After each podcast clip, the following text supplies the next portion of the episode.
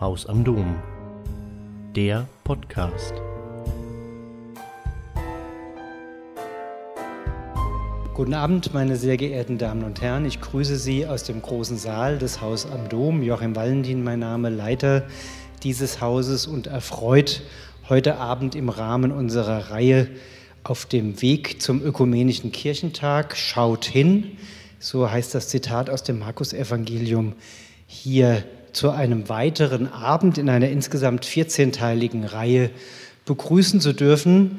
Wir haben bereits am 11. Januar aus der Evangelischen Akademie, die unser Partner ist bei dieser Reihe, Dr. Udo Di Fabio und äh, Frau Göring-Eckardt zum Thema Zukunft der Demokratie, Demokratie der Zukunft gehört. Wir werden an zwei weiteren Terminen uns mit digitaler Ethik äh, und der Ökumene beschäftigen. Heute Abend freue ich mich unter der Moderation des Kooperationspartners Carsten Knob, Herausgeber der Frankfurter Allgemeinen Zeitung, zum Thema Geldwirtschaft und Geldpolitik einladen zu dürfen. Wir versuchen die verschiedenen Themen, die auch einen ökumenischen Kirchentag umtreiben würden, in Kooperation mit den Partnern Frankfurter Allgemeine Zeitung, Hessischer Rundfunk und eben die evangelischen Kolleginnen und Kollegen auf dem Römerberg vorzubereiten, uns an die Themen heranzutasten, was dann zum Zeitpunkt des Ökumenischen Kirchentags digital tatsächlich stattfinden wird. Wir hören im Moment von 14 Podien zu 14 Themen, vielleicht sind es ja unsere, äh, werden wir dann sehen. Jetzt gebe ich das Wort aber an den Moderator des Abends, dem ich sehr danke, Carsten Knob von der Frankfurter Allgemeinen. Bitte schön. Vielen Dank, lieber Herr Valentin, und einen schönen guten Abend hier aus dem Haus am Dom in, in Frankfurt. Schön, dass Sie uns zuschauen. Vielen Dank für Ihr Interesse. Ja, schaut hin auf dem Weg zum dritten ökumenischen Kirchentag, der nicht ganz so sein wird, wie wir uns das alle ursprünglich vorgestellt haben, aber die Themen retten sich irgendwie ins Digitale und sie sind ja sowieso ganz real da. Wir reden heute über Geldwirtschaft und Geldpolitik und auf den ersten Blick erscheint es in Zeiten wie diesen, ähm, wo man hier sehr deprimiert im Haus am Dom ankommt, weil draußen in Frankfurt auf den Straßen rein überhaupt gar nichts los ist und obendrein das Wetter noch schlecht ist, ja, da wirkt es irgendwie weit weg von dem, was gerade so richtig spannend ist. Und ähm, ja, wie falsch könnte man liegen? Es ist eigentlich genau im Herzen dessen, was im Hier und Jetzt wichtig ist und vor allen Dingen auch in den nächsten Monaten und vielleicht sogar Jahren uns beschäftigen wird, nämlich wer soll das bezahlen? Ähm, wer zahlt? Wie stabil sind unsere Banken aufgestellt? Ist es wirklich sinnvoll, Unternehmen zu retten? Kommen wir irgendwie gestärkt aus der Krise? Ähm, aber wenn ja, wie? Und wird an den richtigen Stellen investiert? Ist eine Beteiligung an Karstadt Quelle eine Zukunftsinvestition? Solche und viele andere Fragen möchte ich heute mit unseren beiden lieben Gästen diskutieren. Und ich sage herzlich willkommen, Professor Dr. Bernhard Emmons. Herr Emmons ist Philosoph, kommt von der Philosophisch-Theologischen Hochschule St. Georgen hier in Frankfurt. Und ähm, ein lieber Freund hat mir noch am Wochenende geschrieben, das ist das letzte Haus in Sachsenhausen und ihr schreibt immer den falschen Stadtteil. Also die Zeitung wird gelesen, die Theologische Hochschule St. Georgen ist bekannt und man weiß sogar genau, dass es das letzte Haus von Sachsenhausen ist, jedenfalls wenn man ein interessierter FAZ-Leser ist. Sie sind außerdem Leiter des Oswald von der Bräuning Instituts für Wirtschaft, Wirtschafts- und Gesellschaftsethik. Herzlich willkommen, lieber Herr Immons. Und dann an Ihrer Seite Professor Dr. Jan-Peter Kranen, hier an der Goethe-Universität Frankfurt Professor für Kreditwirtschaft und Finanzierung im House of Finance und außerdem als wissenschaftlicher Direktor, Mitglied im Vorstand des Leibniz-Instituts für Finanzmarktforschung SAFE. Genau, das ist die kürzestmögliche Vorstellung von Ihnen beiden. Wer Sie googelt, ähm, findet ganz, ganz viel, viele Texte, viele Aufsätze auch, dass sie noch in diversen anderen Gremien tätig sind, in der Kirche oder halt eben auch in der Finanzmarktaufsicht oder Beratung. Schön, dass Sie da sind. Wir haben uns überlegt, dass äh, die beiden Professoren mit Eingangsstatements das Thema aus ihrer Sicht umreißen. Es wird nicht ewig lange dauern, so vier, fünf Minuten. Ähm, das machen die beiden direkt hintereinander und beginnen mit Herrn Emmons. Ja, Herr Emmons, wie blicken Sie auf diese Krise und Ihre Herausforderungen? Ja, ich würde sagen, das Finanzsystem, das Bankensystem ist äh, ganz sicher einer der zentralen Sektoren der Gesellschaft. Das, was da stattfindet oder da nicht stattfindet, hat große Relevanz für die Gesellschaft insgesamt. Dabei verstehe ich das Bankensystem erstmal als einen Zusammenhang von Kreditinstituten, Zentralbanken, aber auch von staatlichen Institutionen, die auf die Bankwirtschaft ausgerichtet sind. Und dieses Bankensystem ist wiederum ein wesentlicher Teil des Finanzsystems, das abgesehen von staatlichen Institutionen eben aus Finanzinstituten und Finanzmärkten besteht. Dieses Finanzsystem, und das ist, glaube ich, der erste Punkt, bevor man eine Fundamentalkritik äh, formuliert, sollte man sich das vergegenwärtigen, erfüllt halt wichtige Aufgaben, die für eine moderne Volkswirtschaft unerlässlich sind, etwa die Abwicklung des, Geschäfts-, des Zahlungsverkehrs durch die Geschäftsbanken, auch die Bereitstellung des Geldes bei den Kreditinstituten und den Geschäftsbanken auch so, dass sie selber das Geld schaffen in Form ihrer Bankeinlagen. Sie schaffen Liquidität dadurch, dass Finanzinstitute langfristig investieren, aber ihren Kunden auf der eigenen Passivseite eben Finanztitel, Finanzaktiva zur Verfügung stellen, die dann kurzfristig und problemlos in Geld getauscht werden können. Das nennt man auch Fristentransformation.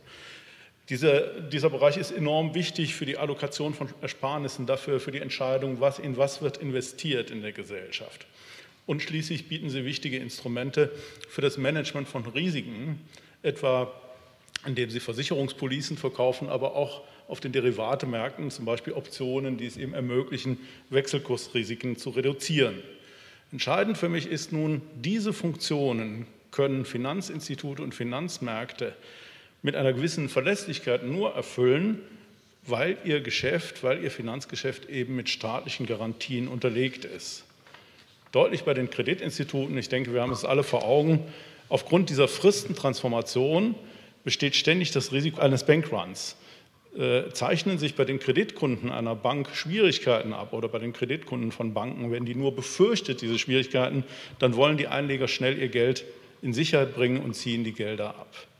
Verhindert wird dies nur, weil der Staat mit der sogenannten Lender of Last Resort Funktion, das heißt als letzter Gläubiger der, der Banken, mit der Lender of Last Resort Funktion der Zentralbank, aber auch mit Einlagensicherungen den Einlegern garantiert, dass ihre Bankeinlagen auf jeden Fall eins zu eins in Bargeld umgetauscht werden können. Dabei geht die Entwicklung seit Jahrzehnten dahin, dass der Staat auch mehr und mehr Finanzmärkte vor dem, Finanzmärkte vor dem völligen Absturz bewahrt zum Beispiel dadurch, dass er Institute, die auf diesen Märkten engagiert sind, unterstützt oder dass er bestimmte Aktiva dieser Märkte eben als Sicherheiten akzeptiert.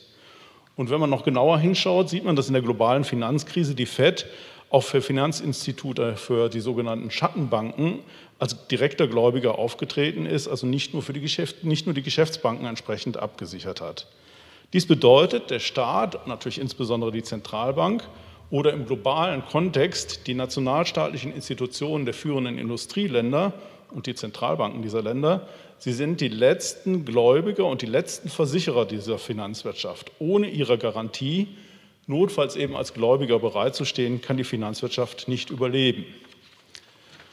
Wenn wir das als Hintergrund wählen, dann finde ich, tauchen einige Problemlagen besonders deutlich hervor, treten besonders deutlich hervor. Erste Frage liegt auf der Hand, wo sind die Grenzen staatlicher Garantien? Wo sollten diese Grenzen liegen? Ist es vertretbar, dass Staaten hochriskante Geschäfte des Investmentbanking absichern, auch wenn diese das Risiko, dass es zu Finanzkrisen kommt, ständig erhöhen? Zweitens, wir haben es mit einem enormen Wachstum der Finanzwirtschaft zu tun. Man könnte fast sagen, dass es eine Explosion von Finanztiteln gegeben hat in den letzten 40 Jahren. Auch dieses Wachstum war nur möglich unter dem Schutz des Staates. Was ist nun, wenn das hohe Wachstum in einigen Bereichen der Finanzwirtschaft die gesamtwirtschaftliche Wohlfahrt nicht erhöht, sondern senkt? Zum Beispiel das Wachstum der Spekulation und der Arbitrage auf den Devisenmärkten. Das natürlich die oben erwähnte Versicherungsfunktion, ich sprach davon, erfüllt, das zum Teil auch noch gut ist, weil es die Liquidität dieser Märkte erhöht, irgendwann dann aber doch so umfangreich ist, dass das weitere Wachstum dieser Geschäfte Wohlstandsverluste schafft. Zum Beispiel, weil die sogenannte Interconnectedness, also weil man so eng miteinander verbunden ist, aufgrund dieser Geschäfte steigt, zwischen den Akteuren immer mehr Verbundenheit da ist, sodass das systemische Risiko steigt. Und dritter und letzter Punkt, als grundlegende fundamentale Frage meines Erachtens, Die Kreditentscheidungen der Geschäftsbanken und der großen Fonds sind entscheidend für die Frage, in was unsere Gesellschaft investiert. Wie werden wir in Zukunft wirtschaften? Das ist in einem hohen dadurch geprägt, wofür werden äh, externe Finanzmittel bereitgestellt durch die Geschäftsbanken oder durch die Fonds. Ist eine so hohe Bedeutung profitorientierter Akteure, zum Teil auch recht kurzsichtig, kurzsichtiger Investoren, die sozusagen auf kurzfristigen Profit achten, aus Sicht der Gesellschaft, aus Sicht der Weltgesellschaft vertretbar? Vor allem ist sie vertretbar angesichts der Notwendigkeit einer fundamentalen Transformation der Wirtschaft, nämlich der ökologisch-sozialen Transformation der großen Zukunftsaufgabe der nächsten Jahrzehnte. Vielen Dank, Helmut. Und wir machen direkt mit Herrn Kranen weiter. Ich beziehe mich jetzt direkt auf das, was ähm, Herr Emons gesagt hat und versuche darauf aufzubauen. Die, die, die Beschreibung der Finanzmärkte, ihrer Verkettung, der Verkettung der Akteure untereinander, die Vernetzung, die Abhängigkeiten, die dadurch entstehen, die Risiken, die Gefahr eines, einer, eines Schaltersturms, eines Bankruns, den äh, Herr Emons ja hier an, äh, aufgezeigt hat, die allesamt ähm, am Ende etwas auslösen, was wir systemisches Risiko nennen, systemweite Infragestellung der Existenz von Banken. Die erfordert am Ende eine staatliche Absicherung. Ich denke, soweit sind wir uns sicherlich einig. Ähm, und die Frage ist, welches Finanzsystem wird damit beschrieben, was wir hier gerade gehört haben? Und ich lehne mich jetzt mal ein bisschen aus dem Fenster. Ich sage, das ist das Finanzsystem, das wir 2008 in die Krise haben gehen sehen. Denn das waren genau die Momente, die diese Krise auch beschreiben und die auch weithin zu einer Wahrnehmung geführt haben, dass wir die Architektur dieses Finanzsystems überdenken müssen und vielleicht verändern müssen. Und es hat in den Jahren seit der Finanzkrise, ja mittlerweile zwölf Jahre, sehr viele Versuche gegeben, diese Abhängigkeit, diese, man nennt das eine implizite Staatshaftung, die sozusagen ohne dass sie je auf dem Vertragspapier geschrieben wäre, doch im Hintergrund mit großer Sicherheit vorhanden ist, diese implizite Staatsgarantie äh, letztendlich überflüssig zu machen oder sie wegzunehmen und das System wieder ganz den eigentlichen Marktkräften und damit auch der privaten Haftung zu überführen und zu überlassen. Das ist das erklärte Ziel der Reformbemühungen nach der großen Finanzkrise gewesen. Und ich würde mal hier eine Position als Gegenposition sozusagen formulieren, dass das auch zu einem gewissen Maße erreicht ist. Ich glaube, dass die Strukturen, die wir brauchen, um wieder private Haftung in die Banken hineinzutragen, politisch durchgesetzt worden sind. Wir haben einen großen regulatorischen Wandel, also die Aufsicht, Aufsichtsstrukturen im Finanzwesen sind vollständig überarbeitet worden, einem groß angelegten Aktion. Wir haben eine neue Europa, europaweit einheitliche Bankenregulierung, die die Notwendigkeit privater Haftung für jedes einzelne Bankunternehmen erheblich nach oben gesetzt hat. Und das ist auch umgesetzt worden. Wir haben also im Prinzip diesen Fortschritt erreicht, der eigentlich den Anteil der Staatshaftung aus diesem Sektor weit zurück gefahren haben sollte. Ich sage das so ein bisschen mit konditional, weil ich ja selber auch einer der großen Kritiker bin, äh, der großen weiß ich es nicht, aber einer der lauten Kritiker an dieser, dem erreichten Zustand und denke, es muss noch viel konsequenter weiteres umgesetzt werden, von dem, was aber im Rechtsrahmen, den wir geschaffen haben, konsequent angelegt ist. Ja, und damit möchte ich sozusagen zu dem, ähm, das war meine erste, sagen wir mal, Gegenposition zu Herrn Emons, ist, ich glaube, wir sind da sehr weit und wir könnten eigentlich die jetzige Krise, in der wir uns ja nun neu hineinbewegen, diese pandemische Krise, nutzen, um diese Stärke dieses neuen Gerüsts, was wir geschaffen, selbst geschaffen haben, auch umzusetzen und auszuprobieren. Und das ist dann die Sache, wo, wo es um, um Bankenkrisen oder und so weiter geht. Da kommen wir vielleicht im Gespräch noch drauf zu, äh, zu sprechen. Äh, ich möchte zu, der, zu dem zweiten Teil von äh, Herrn Immons Ausführungen nämlich dass Banken und Fonds letztlich die Verteilung der Finanzmittel ähm, fest, festlegen. Und das ist vielleicht nicht die Sicht der Gesellschaft. Das wäre sozusagen ein anderer Diskussionsstrang, den ich auch sehr spannend finde und wo man sich fragt, in sozusagen, wie man eigentlich die Sicht der Gesellschaft überhaupt fassen will, wo die eigentlich herkommen soll, ähm, wenn wir sie nicht über die verteilte Aktivität von Millionen von Einzelhaushalten und Unternehmen ähm, abbilden. Das lasse ich jetzt mal so ähm, im Moment stehen. Ähm, das sind sozusagen die beiden äh, Argumentationssäulen, die wir eben gehört haben. Und mein Argument ist, ich glaube, wir sind in der, in der Regulierungsstruktur ein gutes Schritt weitergekommen. Die eigentlichen Voraussetzungen, äh, Herausforderungen, vor denen wir jetzt im Rahmen der Pandemie stehen, möchte ich nur mit zwei Stichworten benennen. Und äh, vielleicht bewegen wir uns darauf im Gespräch nochmal zu. Das eine Stichwort lautet, ähm, wo ist Europa? Wo kriegen wir also Lösungsverfahren oder Strukturentwicklungen hin, die über das Nationale hinausdenken? Denn eines der Risiken, die ich vor uns sehe, ist Nationalisierung, Renationalisierung, auch im Finanzbereich. Und das zweite Thema, was ich kurz ansprechen will, ist, wie gehen wir mit den Staatsschulden um? Wie sollen diese Schulden, die jetzt gerade im großen Stil aufgebaut werden, eines Tages einmal wieder eingefangen werden?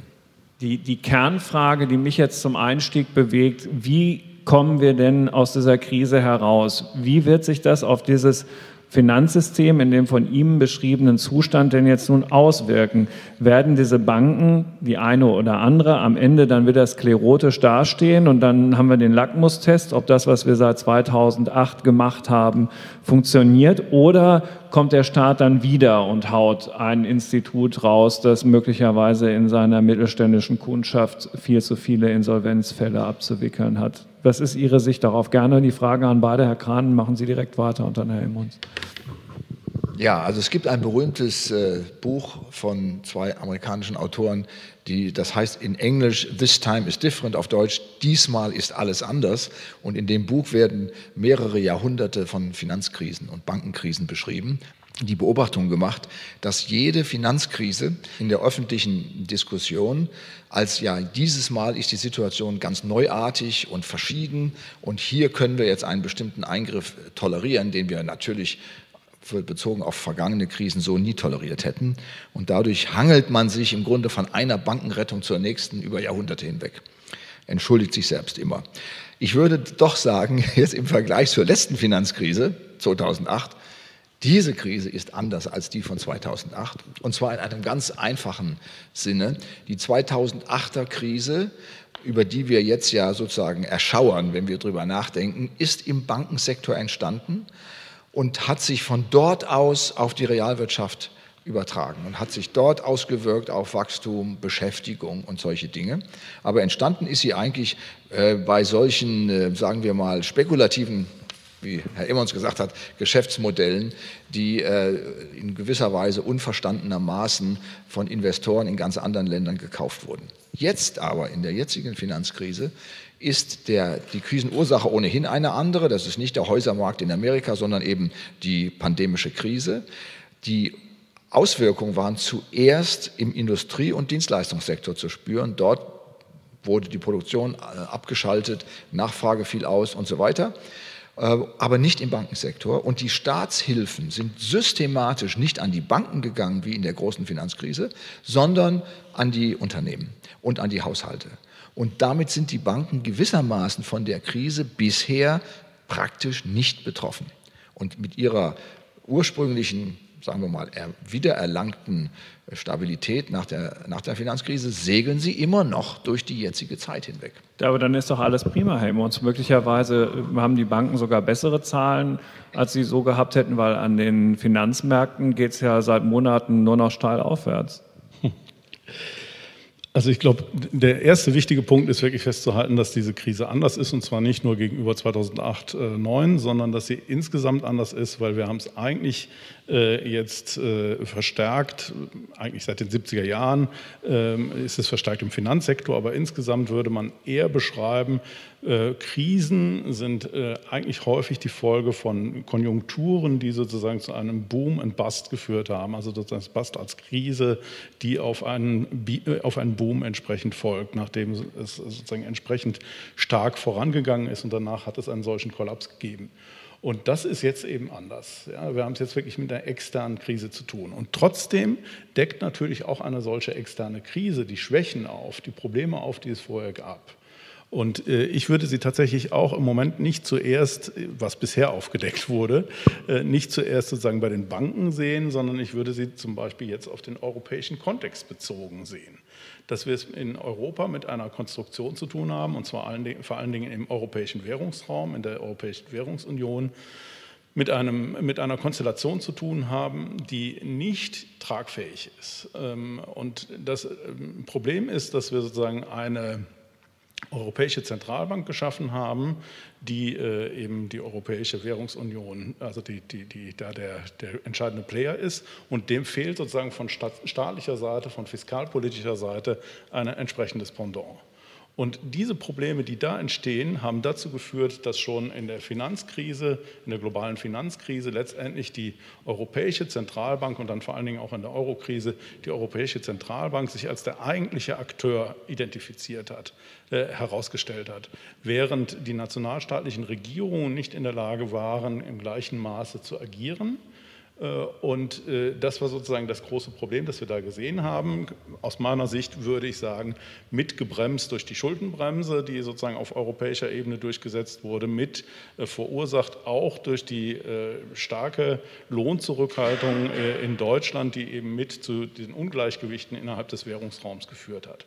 Und dann war sozusagen der entscheidende Punkt, dass sowohl in der Eurokrise dann die klare Aussage kam, äh, whatever it takes, nicht? also der, die große Bazooka von Draghi äh, zu sagen, ähm, ich stelle das jetzt auf einen anderen Grund, dieses, äh, europäische, die Europäische Währungsunion, indem ich letztendlich auch als Länder of Last Resort, also als Gläubiger der letzten Instanz sogar für die Staaten auftrete. Ja, natürlich irgendwie noch ein bisschen kaschiert, aber letztendlich ist das der Punkt der dazu geführt hat, dass die, europäische, äh, dass die äh, Euro-Krise überwunden werden konnte und der dann auch, das wäre jetzt aus meiner Sicht der Punkt, äh, der jetzt relevant ist, der dann auch im März 2020 dazu geführt hat, nachdem Frau Lagarde noch ein wenig mal kurz gespankt hatte und dann sofort auf die, die Italien-Krise fast sozusagen neu heraufbeschworen hatte.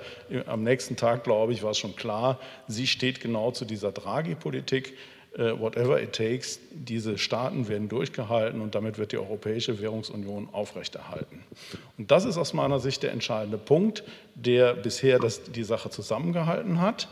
Die, wo ich auch sagen würde, da führte kein anderer Weg dran vorbei, aber wir müssen es jetzt lernen, dass wir eben da zu anderen fiskalpolitischen Bedingungen kommen in der Europäischen Währungsunion. Und ich sehe eben in dem Wiederaufbaufonds der ja sozusagen es ermöglicht, dass auch auf europäischer Ebene die Europäische Kommission Kredite aufnimmt, sehe ich den entscheidenden Schritt, da jetzt voranzukommen. Ich muss noch mal nachfragen und im Zweifel geht die Nachfrage an Sie beide, weil ich habe so eine Befürchtung, dass möglicherweise der springende Punkt draußen noch nicht so richtig verstanden worden ist. Vielleicht habe ich ihn auch noch nicht richtig verstanden, aber dazu dient ja die Frage.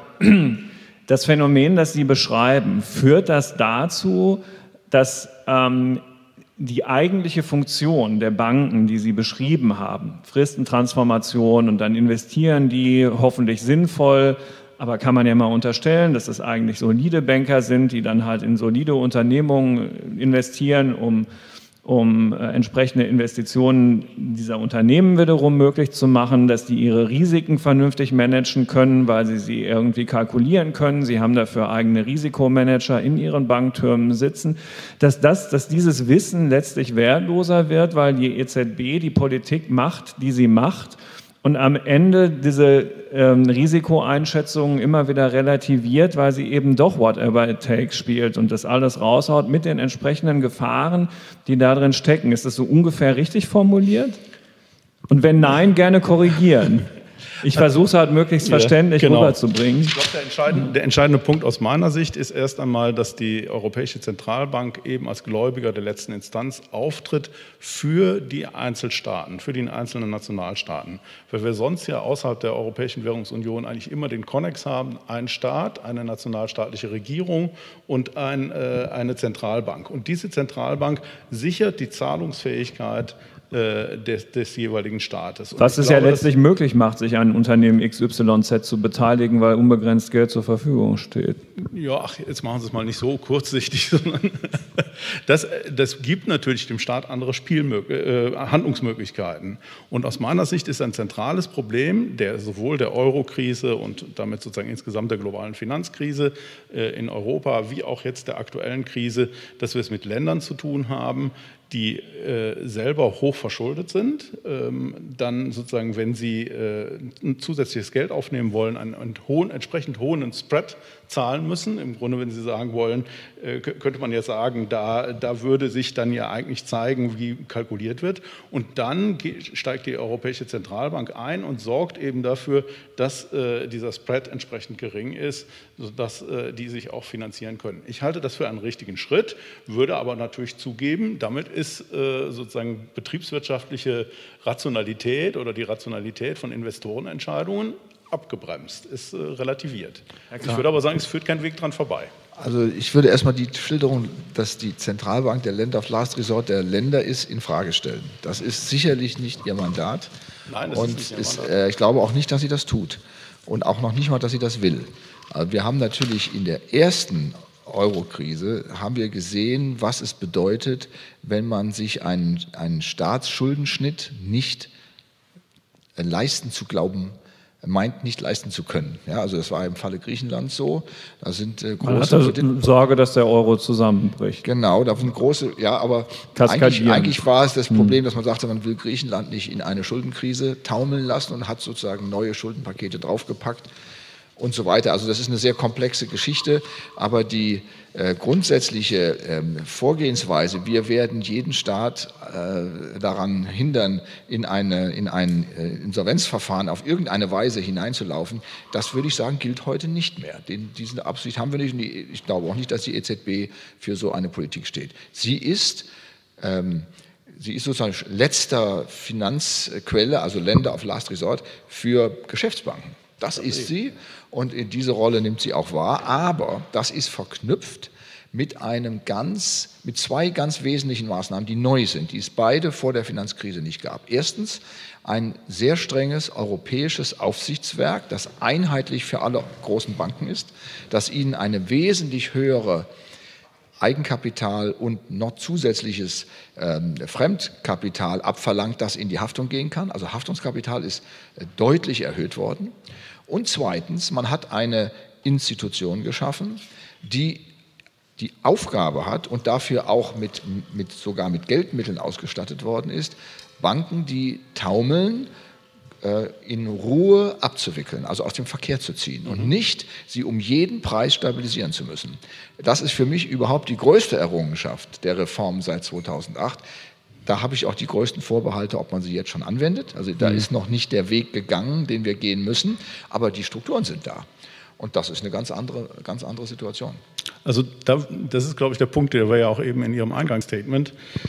Da würde ich schon widersprechen. Also erste, erster Widerspruch wäre schon nochmal, ich würde sagen, faktisch tritt die Europäische Zentralbank als Land of Last Resort auf, für, auch für die, für die Einzelstaaten. Und wie gesagt, ich finde ja, dass das richtig ist. Und zwar deswegen, sie kauft zwar nur auf dem Sekundärmarkt äh, die Finanztitel auf, macht also nicht direkte Finanzierung, aber sie macht es da ja in einem Umfang, dass klar ist, jeder, der sozusagen vorher einen Finanztitel gekauft hat, einen Schuldtitel sozusagen des Staates gekauft hat, der wird dafür der wird den auch entsprechend wieder loswerden können auf dem Sekundärmarkt. Die direkte Finanzierung wäre ja auch völlig außerhalb genau, ihres Mandats. Genau, darf ja. sie nicht, aber genau. indirekt sozusagen mit diesem kleinen mit diesem kleinen Zwischenschritt würde ich sagen, macht sie das eigentlich. Und das ist auch die Aufgabe einer Zentralbank, würde ich sagen, gehört zu den Aufgaben einer Zentralbank, entsprechend zu agieren. Und äh, zweitens gebe ich recht äh, in dem Punkt, dass sozusagen durch die Europäische Bankenunion, diese ganzen Geschichten mit diesem Abwicklungsmechanismus und so weiter, dass da dadurch die private Haftung gestärkt worden ist, die vorher sozusagen voll, also sehr, sehr weitgehend doch äh, relativiert wurde. Sie wurde gestärkt. Nur wo es einen Widerspruch von meiner Seite aus gibt, ist, dass das Ziel sein muss, letztendlich zu einem rein privat haftenden System zu kommen. Also sozusagen, dass die Banken, die Finanzinstitute alle nur in privater Haftung sind. Ich halte es auch für utopisch weil äh, aufgrund dieser zentralen Funktionen, etwa Zahlungs, äh, also de, den Zahlungsverkehr zu organisieren, die, äh, das Geld bereitzustellen, mit dem wir agieren, kommt eine nationalstaatliche Regierung nicht umhin, äh, wenigstens die Geschäftsbanken, die Kreditinstitute zu retten. Und solange das Ganze so verflochten ist, wie es jetzt ist, wird sie letztendlich immer wieder diese Banken retten. Und auch nach Einführung dieses Mechanismus, den ich durchaus begrüße, haben die Italiener ja dieses, oh Gott, wie heißt es, Monti, Monte Paschi, Paschi mm, äh, mm. auch zum Beispiel wieder gerettet. Und ich glaube, das, das wird auch in Zukunft so sein. Die, das Ziel zu meinen, dass man davon ganz wegkommen kann, dass man nur noch private Haftung hat, das halte ich für ein utopisches Ziel. Also das eine ist jetzt im Moment retten, ja, aber wenn wir jetzt über längerfristige Dinge genau, sprechen Wachstum. und Wachstum sozusagen, wo soll es hingehen? Da würde ich schon sagen, dass natürlich Banken wichtig sind oder private Akteure wichtig sind, um zu zeigen, dass da, wo man investiert, sozusagen man auch dafür haftet. Also ich so, so liberal äh, sozusagen muss man auf jeden Fall denken, das ist klar.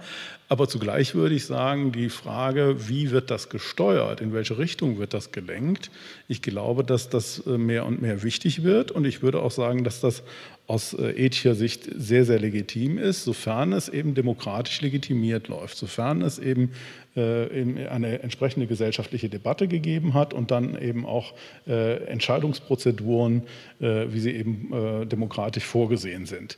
Dann geht das und ich würde sagen, das hat auch eine höhere Legitimation, als diese Entscheidungen nur den privaten Akteuren zu überlassen, denjenigen, die eben viel Geld haben und damit entscheiden können, in welche Richtung es weitergeht. Und ich sehe sozusagen auch Entwicklungen, die in diese Richtung gehen, ähm, würde nur sagen, das müssen wir, glaube ich, noch weiter forcieren. Ja, also ich, jetzt weiß ich nicht genau, ob wir da einen Dissens haben oder nicht. Ich glaube nicht im Moment.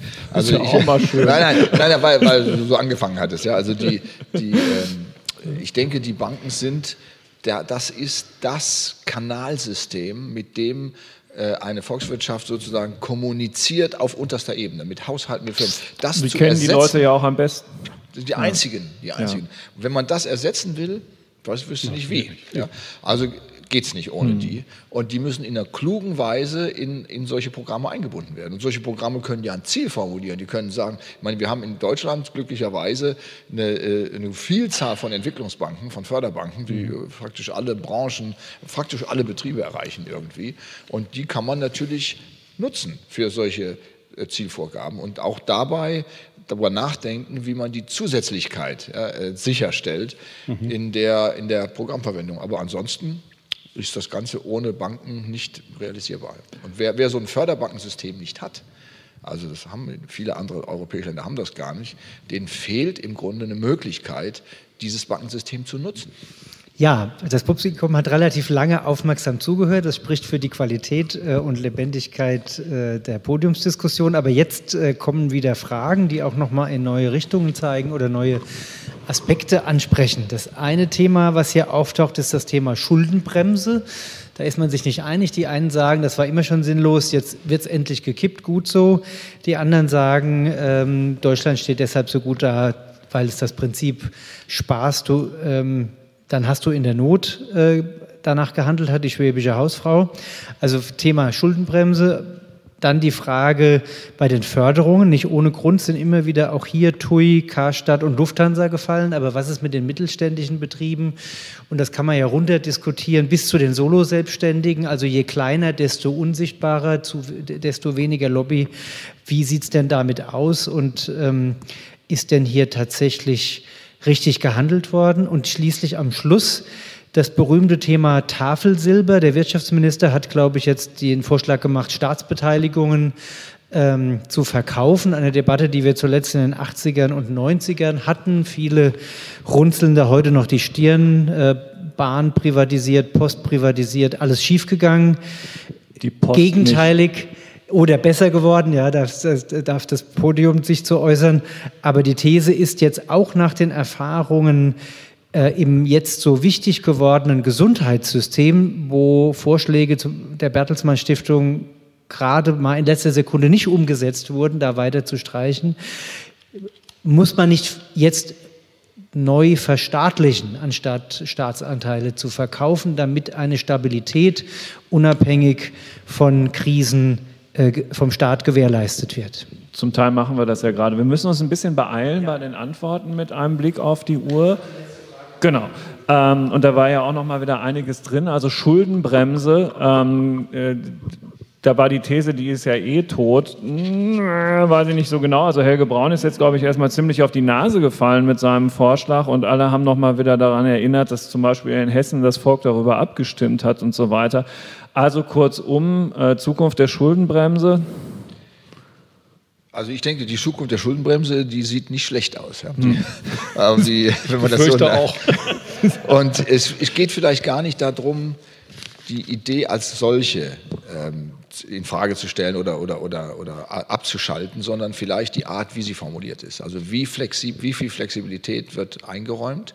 Die Schuldenbremse ist ja der Versuch, über Generationen hinweg eine Selbstbindung zu erreichen, die sehr schwierig ist. Also ich kann natürlich heute sagen, ich verschulde mich neu und Leute, glaubt mir, morgen zahle ich das alles zurück. Aber morgen sage ich, Leute, es ist wirklich schwierige Zeit. Ihr müsst mal gucken, wir haben jetzt dieses Problem und jenes Problem und Klimawandel nicht vergessen. Wir müssen uns weiter verschulden und so weiter. Man kommt so in eine Spirale rein, äh, in der es für für aktive, jeweils aktive politische Generationen sehr schwer wird, jetzt gerade eine, sozusagen eine Reduktion der Verschuldung herbeizuführen, zu Lasten des Haushalts. Und so eine Entscheidung jedes Mal dem Parlament zu überlassen, ist eine Zumutung, die man durch die Schuldenbremse im Grunde versucht zu überwinden, indem man sagt, wir müssen uns vorher schon festlegen, mhm. wenn du das Damit jetzt machst, muss nächstes Mal anders sein. Ja. Jetzt kann man die Flughöhe der Bremse, die kann man natürlich einstellen. Ja, die kann man flexibler machen, die kann man länger machen, die kann man, aber die generelle Idee finde ich überzeugend. Also ich bin da skeptischer, und zwar für Deutschland. Ähm, Deutschland hat kein Schuldenproblem, jetzt was äh, Staatsschulden angeht. Also die sind so niedrig im internationalen Vergleich. Wir haben auch nie irgendwelche Probleme gehabt, äh, sozusagen entsprechend Schulden zu verkaufen. Im Gegenteil, die werden uns ja aus der Hand gerissen. Ähm, insofern kann ich nicht sehen, dass Deutschland ein Schuldenproblem hat. Und deswegen halte ich die Schuldenbremse in Deutschland für überflüssig. Und ich würde sogar sagen, sie ist gerade mit Blick auf äh, die Zukunft unserer Kinder nicht zu vertreten, weil dadurch eben Investitionen in Zukunftstechnologien, in den Umbau, den ökologischen technologischen Umbau unserer Infrastruktur abgebremst werden.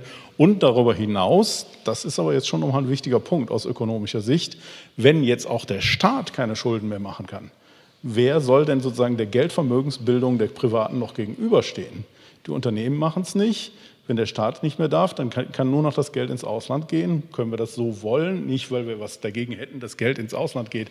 Aber die Frage ist sozusagen, was kommt davon zurück? Sozusagen können wir das wirklich dann, wenn wir es brauchen, einlösen? Das Problem da bin ist, sehr, sehr skeptisch. Also da gibt es ja diesen Begriff des Dump German Money. Wir ja. investieren im Ausland jetzt nicht immer so besonders weise. Auch, ja. Werden die Kleinen über die Großen vergessen?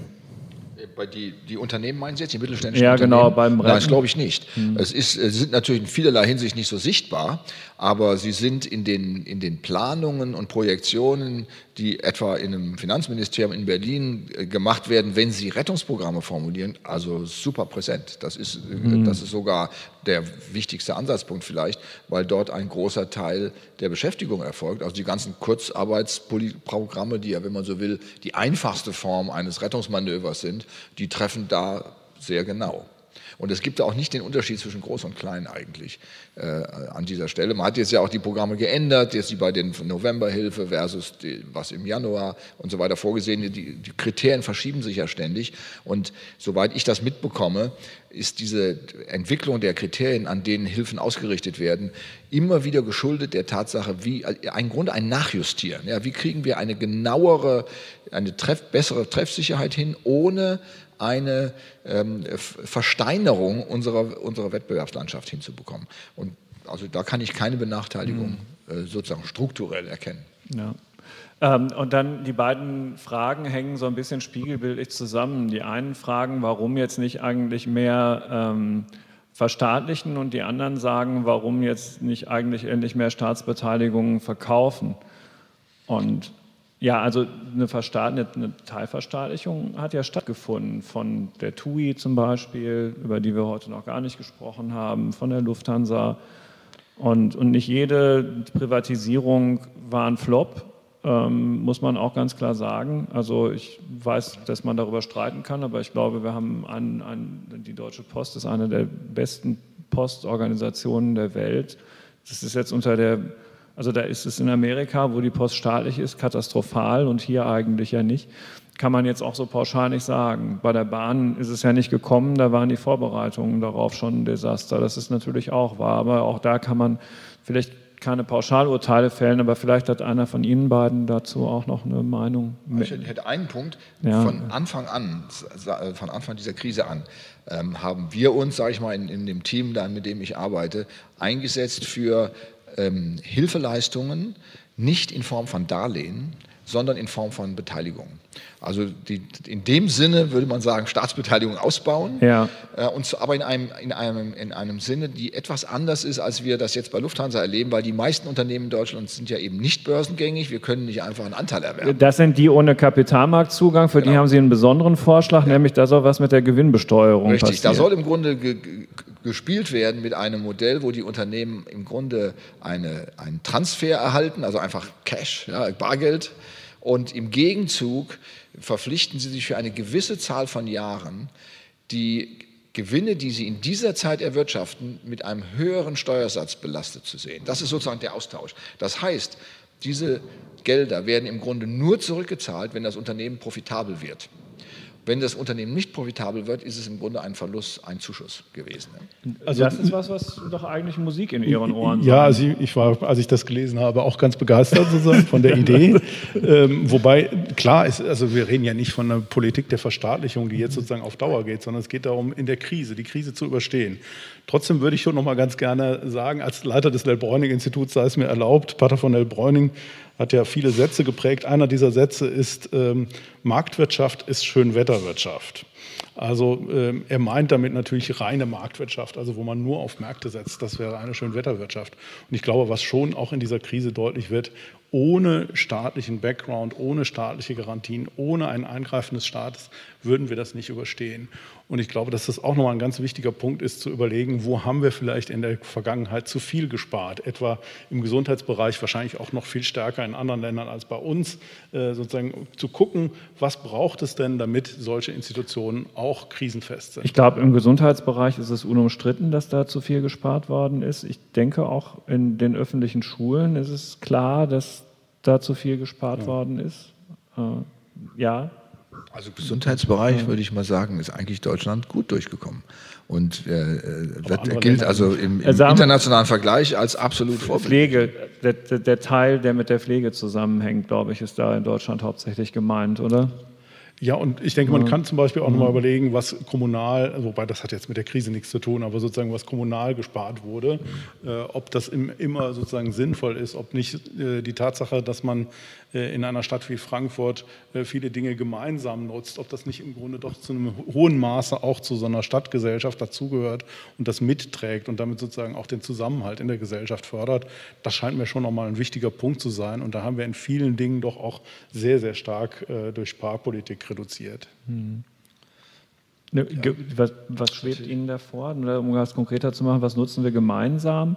Also das ja, Museen also oder Museen, äh, Bibliotheken, Schwimmbäder, nicht? Also nicht Gut, da müsste man einfach Kommunalsteuern erhöhen, um das. Ja, warum Kommunalsteuern? Das könnte sozusagen ja auch durch einen entsprechenden Ausgleich äh, jetzt dann von, von Seiten des Landes oder so. äh, durch hm. Der Land muss das ja auch irgendwo herkriegen. Ja, natürlich. Am Ende ist es, ja. bleibt die Frage ja die gleiche. Also irgendwo ja, muss das Geld ja herkommen. Natürlich muss das Geld klar. klar. Also, aber, aber auch da sind wir eigentlich, ich finde, im Moment eigentlich hat sich das, unser Modell, unser Wirtschaftsmodell, sage ich mal, in der Krise sehr, sehr gut geschlagen. Und, und es, ist, es gibt kaum, also ich, ich, sehe, dass man vieles besser machen kann, aber wir können jetzt nicht sagen, da ist strukturell ein Defizit zutage getreten, was uns jetzt sozusagen um die Ohren fliegt. Das Na gut, in der Pflege und in der Bildung sind uns natürlich schon äh, Dinge sozusagen, wo wir sehen, dass da wirklich Defizite sind. Also ich würde sagen, die, die, die Fähigkeit, sich zu modernisieren im Bildungssystem, ähm, die, also wir sind ja alle auch irgendwie Eltern in irgendwelchen äh, Rollen äh, und haben ja mitbekommen, wie schwer in Schulen oft die, die, die, die, der technische Fortschritt sozusagen angenommen worden ist. Da sind wir, glaube ich, auch mit zu viel zu geduldig gewesen, auch, auch als Eltern. Ja. dass man da einfach äh, nicht ja, da kommt auch wieder vieles zusammen. Also Elternabende vor Corona und die Frage der Digitalisierung war jetzt nicht vergnügungssteuerpflichtig für Leute, die jetzt gerne wollten, dass das digitaler wird. Das Datenschutzthema hat eigentlich alles totgeschlagen. Es liegt nicht nur am Staat, also am Land Hessen oder den, den Schulträgern, dass das Land hier aus diesem Digitalpakt Schule vor Corona nicht einen Cent abgerufen hatte. Es liegt auch an den Eltern, das muss man schon ganz klar sagen.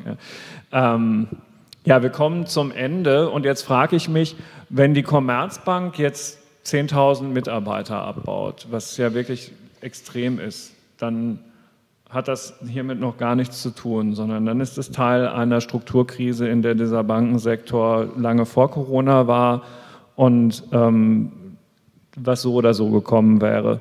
Nur um die Frage auch noch gestellt zu haben. Ja. Okay. Also ich will mich jetzt nicht unbedingt zu einer ja, ich habe schon äußern, verstanden, aber, aber denke, das, lassen wir es Pass pro Toto der einfach ganze stehen. Sektor, Der ja. ganze Sektor ja.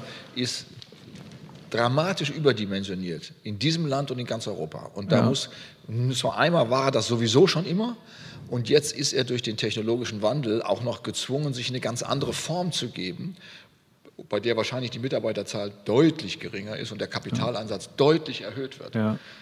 Und da, da, da ist das ein Teil davon. Und im Grunde ist ja die Bankenszene sozusagen oder die Bankenbranche eine Branche. Die Autobranche in Deutschland hat genau die gleichen Probleme, hat sozusagen völlige Überkapazitäten und muss den gleichzeitig sozusagen den Wandel zu einer anderen Form von Mobilität schaffen. Darf ich da ganz eine ketzerische kleine Einwirkung machen? Ja. Wenn wir wollen, dass sowas gelingt bei uns, dürfen wir demjenigen, der das schafft, nicht androhen, dass seine hohen Gewinne sofort abgeschöpft werden. wir reden ja auch nicht davon, was langfristig ist. Aber, ja, aber wir, wollen das, wir wollen doch, dass ein Amazon, das, also das Bankgeschäft wird wie Amazon werden. Und wir wollen doch nicht, dass das ein amerikanischer Anbieter hier machen muss. Sondern dass wir das selber schaffen. Ja. Dafür müssen wir aber hohe Preise ausloben. Und das ist ja, der Gewinn. Aber sozusagen ist immer noch die Frage, was ist ein hoher Preis und wie viel höher muss dieser Preis jetzt noch sein? Sozusagen das, da würde ich drauf. Also wir sind, ja, wir sind ja nicht, also wir stellen ja beide nicht in Frage, dass es sozusagen marktwirtschaftlich Anreize braucht. Die Frage ist, müssen die noch immer größer werden oder reicht es auch, sie im Einzelfall sozusagen auch zu reduzieren? Professor Dr. Bernhard Emunds und Professor Dr. Jan-Peter Kran, das war ein kurzweiliger Abend. Vielen, vielen Dank für Ihre Zeit, auch im Namen derjenigen, die uns jetzt zugehört haben. Ich bin mir sicher, ähm, dass sich da am Bildschirm niemand gelangweilt hat. Ähm, mir verbleibt nur noch, ähm, bevor ich Herrn Valentin das Wort nochmal zum endgültigen Abschluss übergebe, auf zwei Veranstaltungen hinzuweisen, die Herr Valentin schon angekündigt hat. Also im Rahmen dieser Reihe Schaut hin auf dem Weg zum ähm, dritten ökumenischen Kirchentag hier in Frankfurt am Main und dann jetzt auch in ganz Deutschland virtuell gibt es noch zwei Veranstaltungen in dieser Reihe, nämlich am Montag, den 1. März, auch wieder von 19.30 Uhr bis 21 Uhr zum Thema digitale Ethik und am Donnerstag, den 22. April, selbe Uhrzeit auf dem Weg zum ÖKT 21 der Abschluss und Herr Valentin verrät uns auch, welche beiden prominenten Gäste da zu erwarten sind. Ja, am letzten Abend werden wir die leitenden Köpfe der evangelischen und der katholischen Kirche hier im Haus haben, nämlich die Herren Bedford Strom und Betzing. Darüber freuen wir uns und nehmen das auch als ein klares Zeichen für den ökumenischen Kirchentag wahr, dass dieser Termin äh, weiter besteht. Von meiner Seite auch ganz herzlichen Dank an die drei Herren. Danke. Ja, einen schönen Abend noch.